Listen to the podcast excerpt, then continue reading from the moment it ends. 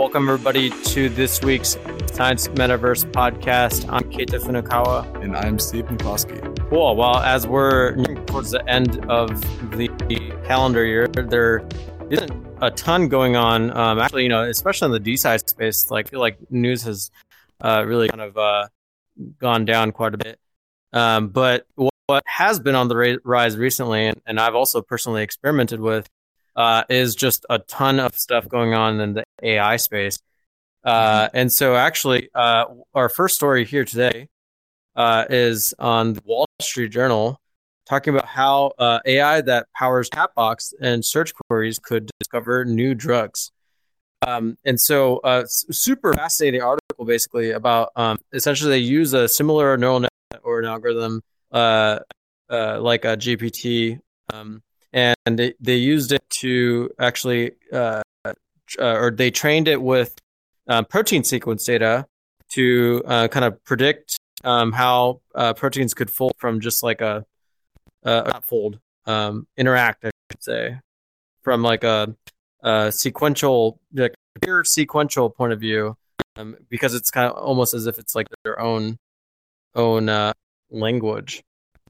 Um, so, uh, real quickly, the headline is uh, In their search for new disease fighting medicines, drug makers have long employed laborious trial and error process to identify the right compounds. But what if artificial intelligence could predict the makeup of new drug molecules the way Google figures out what you're searching for? Um, that's the aim of a new approach that uses AI techniques known as natural language processing, the same technology that enables OpenAI's ChatGPT to generate human like responses to analyze and synthesize proteins, which are building blocks of life and many drugs. Yeah, so we're very familiar with. I mean, you know, uh, I think the last episode I think we'll we'll do a 2022 recap and 2023 predictions episode. Um, but you know, one of the biggest kind of highlights of 2022 definitely has been the rise in AI, uh, and just so much that's been happening with, um, uh, you know, AlphaFold, ChatGPT, uh, you know, Meta's new kind of protein folding algorithm, things like that. Um, it, it's so, so you, easy, right? You just kind of you know go on a website and and boom, you're you interact with these latest AI algorithms. Um, you know, the fact that people are applying this to science means that you know you end up democratizing power to these powerful tools as well. So instead of just chatting with you know Chat GPT and getting conversation, you could actually have a you know a specialized algorithm that could help you with you know, determining protein sequences for for different um, you know chips that you might want to make or you know different things in protein engineering, uh, drug development. So um, I, I think it's awesome. And really, when you have a chat window, it's great for one dimensional text. But as soon as you get into things that fold into three dimensions, like proteins, and get into drug development, you really do need that immersive three dimensional interface, right? Uh, to really be interacting and understanding this data. Yeah. So, what do you think of kind of this approach of like analyzing, you know, protein sequences as a language? Yeah, I mean it, it, it's you know kind of like an alphabet, right? You know, instead of having twenty uh, you know letters that you know from different th- words, you have twenty letters that represent twenty different amino acids. So, um, makes a lot of sense that you basically could recognize patterns and um, you know try to produce similar types of sequences for for different things. Like, yeah, it makes sense that you would, um, from a bioinformatics standpoint um, you'll be able to learn from that data that's naturally found in biology. Yeah, very, very exciting. So I guess, um, and forgive my ignorance on this, I kind of, you know, uh, got the synopsis, but didn't really dig too deep. Like, so are these uh, loadable into Nanome, or are they just kind of like abstracted away to just like purely kind of give computational biologists just like linguistic data of the sequences? Yeah, so I mean, my understanding is that this is just um, you know, sort of exploring these sequences, but um, yeah, in the same way that you could use Chat GPT to generate a better prompt for like DALL-E to, to actually make a picture, um, you know, you could use this as basically a sequential prompt for, you know, AlphaFold or or something might actually fold into a protein, but from the article, it seemed like it might have also been alluding to that as well, you know, determining the you know structure from um, you know, sequences. So at the end of the day, you know, AI is being applied to sort of all these areas in, in biology, bioinformatics, structural biology. Yeah, definitely. You know, um, I kind of have an anecdote um, which is you know kind of separate from this, like this you know AI in general, where um, I think uh, actually it was in preparation for our launch. Um, you know, we were trying to understand the mechanism of action of caffeine, um, and uh, you know, Steve had to do uh, a good amount of googling on exactly you know why caffeine is so energizing. Uh, but like that question, like is kind of like it's it's hard to get a summational, uh, summar summarizal. I don't know, summarize, summarize way, summary, a summarized way. Yeah, a summary. I guess it's just hard to get a summary of what you know. Only getting the you know mechanism like molecular three-dimensional mechanism of action in which like caffeine acts, and so you know I remember Steve, you spent like quite a bit of time just like reading through various papers to, to try to understand it, so that then we could tell our audience what was actually up. Um, and so I was actually trying to uh, understand um, a different mechanism of, of action uh, for a different drug, and like I used Chat GPT. Um, and like you know the like the the hard part is that these um, language models are good at at making you think it's a good explanation without like it's not you know you you need to actually yeah. double check right to make sure that it is indeed scientifically correct the like what they tell you um, and but I, at the end of the day, I, I, did double check it was a correct thing, and then I was able to actually load, you know, uh, like I think it was like a neurotransmitter uh, related question that I had, um, and so I, you know, basically learned a new thing about neurotransmitters, specifically dopamine, uh, dopamine something transmitter ZAT or something, and uh, and then I found a PDB that was associated with it, you know, because it led me down the correct rabbit hole. Uh, and then I loaded up on in Nanome later and I got to check it out. So um, yeah, I mean it was like um really uh actually, you know, um for those uh that are familiar, I was actually looking up nootropics and the difference between modafinil and Adderall uh, in terms of the mechanism of ac- uh, of action, how they differ.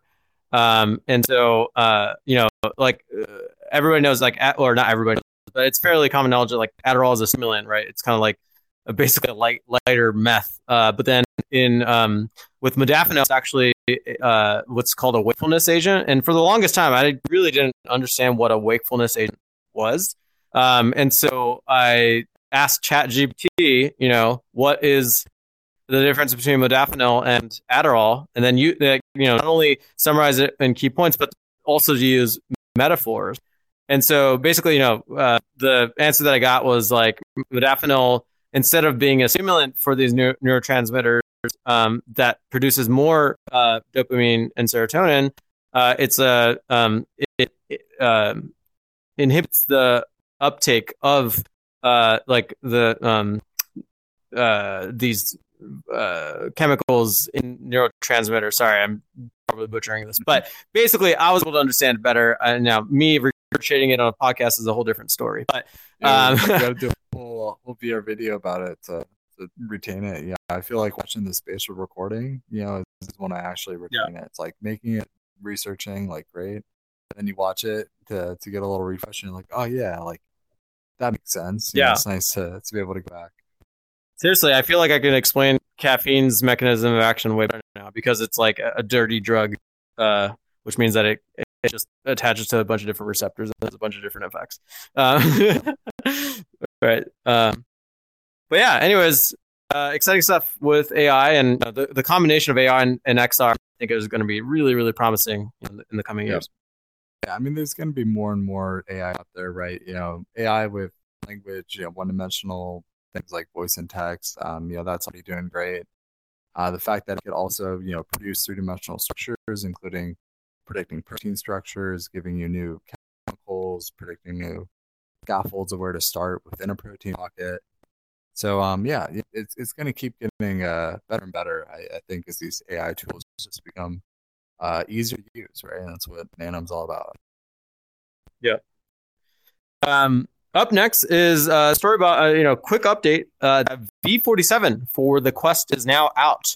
Um, so we usually don't cover like you know um, like version updates per se for the Quest and whatnot unless they're like fairly significant. I think this one is significant um, because you know I, I was actually talking to um, some meta folks and like they were asking you know what what are things you'd like to see. Um, obviously, with no promises or anything like that, but but you know, just as feedback, right? And and you know, one of the things that I said that I also read on one of the reviews, I believe it was by The Verge, was um, that there's just not enough uh, kind of baseline productivity like apps that are built in. You know, like when the iPhone first launched, right? They had the stocks app, the weather app, things like that, right? And like, you know, the MetaQuest Pro, I think has the browser, but that's like it. And so, you know, I feel like there just could be way more like a, you know, I would love to see a MetaQuest Pro default email app, right? Like, what does that look like natively? Um, that's not just like an Android port. Um, I don't know, but I feel like I mean, you know, they're Meta's pouring ten billion dollars a year uh, into their reality labs. I, I really hope that they can experiment with this kind of stuff. But anyways, all this is just is uh, with V47, they actually have support for background audio playback, and so now you can have, I believe, something like podcast. Uh, sorry, uh, uh, uh, what's the word? Spotify up uh, while you're in a Nanome session. Um, you know, of course, you could have done it before with the Nanome uh, in-app browser, but now you could do it at the OS level, which I, am sure is slightly more optimized. Um, and so, you know, that's super exciting. Another thing, big thing, is you can now do mixed reality capture, first person uh, point of view, um, and you can uh, record it with the pass through footage. Uh, which is also really exciting because that was a much much requested feature. You know, um, if you did try to do it without ODH or SideQuest, uh, you had a block screen. Now you actually can see real real life. Uh, and then some kind of minor quality of life things like you can see uh, your avatar mirror in the home on Meta Horizon Home now, uh, which is always nice. So, um, yeah, I mean, other updates for sure are available. Link in the show notes. But um, yeah, Steve, what would you think of these uh, these updates? Yeah, um, yeah, I think it's pretty cool to um, you know be able to um, you know capture and mixed reality and really like show people what you're saying. I think Pokemon Go was you know a pretty cool example of people being like, oh my god, mixed reality, and now you know, people could basically get the new version of that. Um, yeah, I know other you know headsets are, are leaning more into the picture taking aspect. I do feel like content production is pretty fun in mixed reality. Um, yeah, in terms of default apps, I really want to see the calculator obviously, you know, I think CalcFlow is a, an amazing VR graphing calculator, but um, shout out CalcFlow. Yeah, you know, it's um, it's a default app that I think that you need for you know any operating system is, is a calculator. It just makes sense. Having a three dimensional graphing calculator is kind of like the best calculator you could have. So um, yeah, I think that alongside now, I'm like you know, general productivity apps. Yeah, you're absolutely right. Um, yeah, VR is not about just gaming. It's great to game. It's fun to game. Exercise and entertainment is really great too. But yeah, this is a, a new interface to, to deal with all the complex computational data that's out there on the internet and you know within what we've discovered mathematically and scientifically so i think it's the best medium for um, you know, really sharing and getting that type of information out there yeah definitely. I mean I'm just I, I really you know I, I do think that this is like just the beginning of different productivity apps um you know for uh, the MetaQuest Pro and I think in the next year I think we're gonna hopefully see more of that. So um can't wait um and also uh Steve any comments on the mixed reality capture with the foot uh you know, color pass through now? Um yeah know like I said I, I think it's great for um showing people and sort of like giving people an idea of what you know VR is becoming, you know, with this mixed reality pass through capability. Um, yeah, I feel like a lot of people don't like being enclosed from their surroundings, but and the great thing about the Quest Pro is that, you, yeah, I, I'm looking at my office just kind of like, you know, in mixed reality right now, and you know, I could see through my peripherals, and I could see what's ahead of me. Like, feels very natural, very light. Um, so yeah, you know, it really just depends if people mixed reality, virtual reality, but um, you know, being able to share what it feels like to be inside the digital world, I, I think is really important. So I think it's good that they have that. Yeah. Yeah. Uh, well, the next story. So, for those of you who don't know, I mean, which I think is everybody except for Steve, but what I do every week for in preparation for the show is to uh, kind of Google, you know, like uh, one or two two things about uh, metaverse slash AR hardware, uh, one or two things about um, you know some kind of science story, uh, you know, like AlphaFold, uh, and then uh, one or two stories uh, in regards to or decentralized science. Um, and um, you know, later really there, there hasn't been a lot of news um, on decentralized science, but I did find cool, uh, and it, you know, if I had to guess based on what I went through and what I know from 2017 uh, kind of ICO uh, era, uh, this looks like a paid uh, placement, but I did want to bring this up in case you know, just uh, not investment advice. Looks cool. the headline did catch my eye though, which is the um, uh, DeSci, the future of crypto after the FTX fiasco. So, um, you know, it is interesting. I, I think, you know, kind of regardless of, uh, in this article is about data, data lake, uh, but regardless of data lake, um, just, you know, I, I do find it fascinating that, uh, you know, this kind of DeSci being kind of like this neutral outlet, uh, that, you know, cause I think DeFi, like the yield farming and interest rates and all that kind of stuff, inextricably, even though technically was central finance, you know, CeFi that has, you know, gotten their pulled and all that kind of stuff and, and scammers and whatnot. But and DeFi has been fine, but I do think that DeFi, sorry, DeFi, DeFi has uh, is tainted with a lot of the the scams, whereas DeSci to be re- fairly kind of you know neutral and or innocent uh, with, within a lot of you know the recent um, uh, when it comes to the scams and whatnot. Um, and so Data Lake is actually a company. Um, uh, uh, um, uh, Data Lake is creating a medical data donation system that aims to solve some of the biggest issues in medical science with user consent, transparency, and equitable rewards as core pillars. Uh, the system allows anyone to share the medical data with scientists, providing uh, researchers with data that is desperately needed to help find cures and new treatments for diseases. Um, so you know, really kind of uh, uh, interesting. Um, it's it operates on the Polygon blockchain. Um, you know, it looks like they are doing a token. Uh, so it seems like you could you could potentially buy their tokens to participate. Um, but again, not not investment advice. And yeah, this is not this is not an official endorsement. You know, I feel like uh, you know, hey, people donating their medical device to some um, crypto company I, don't know. Can I condone that? I'm not really sure. But you know what? They are doing something interesting. And the fact that it's not just, hey, put your money here to get more money back um, approach. And then it's actually like, hey, use your medical data to, you know, basically uh, some sort of scientific endeavor. Um, and then, you know, get paid in some sort of token.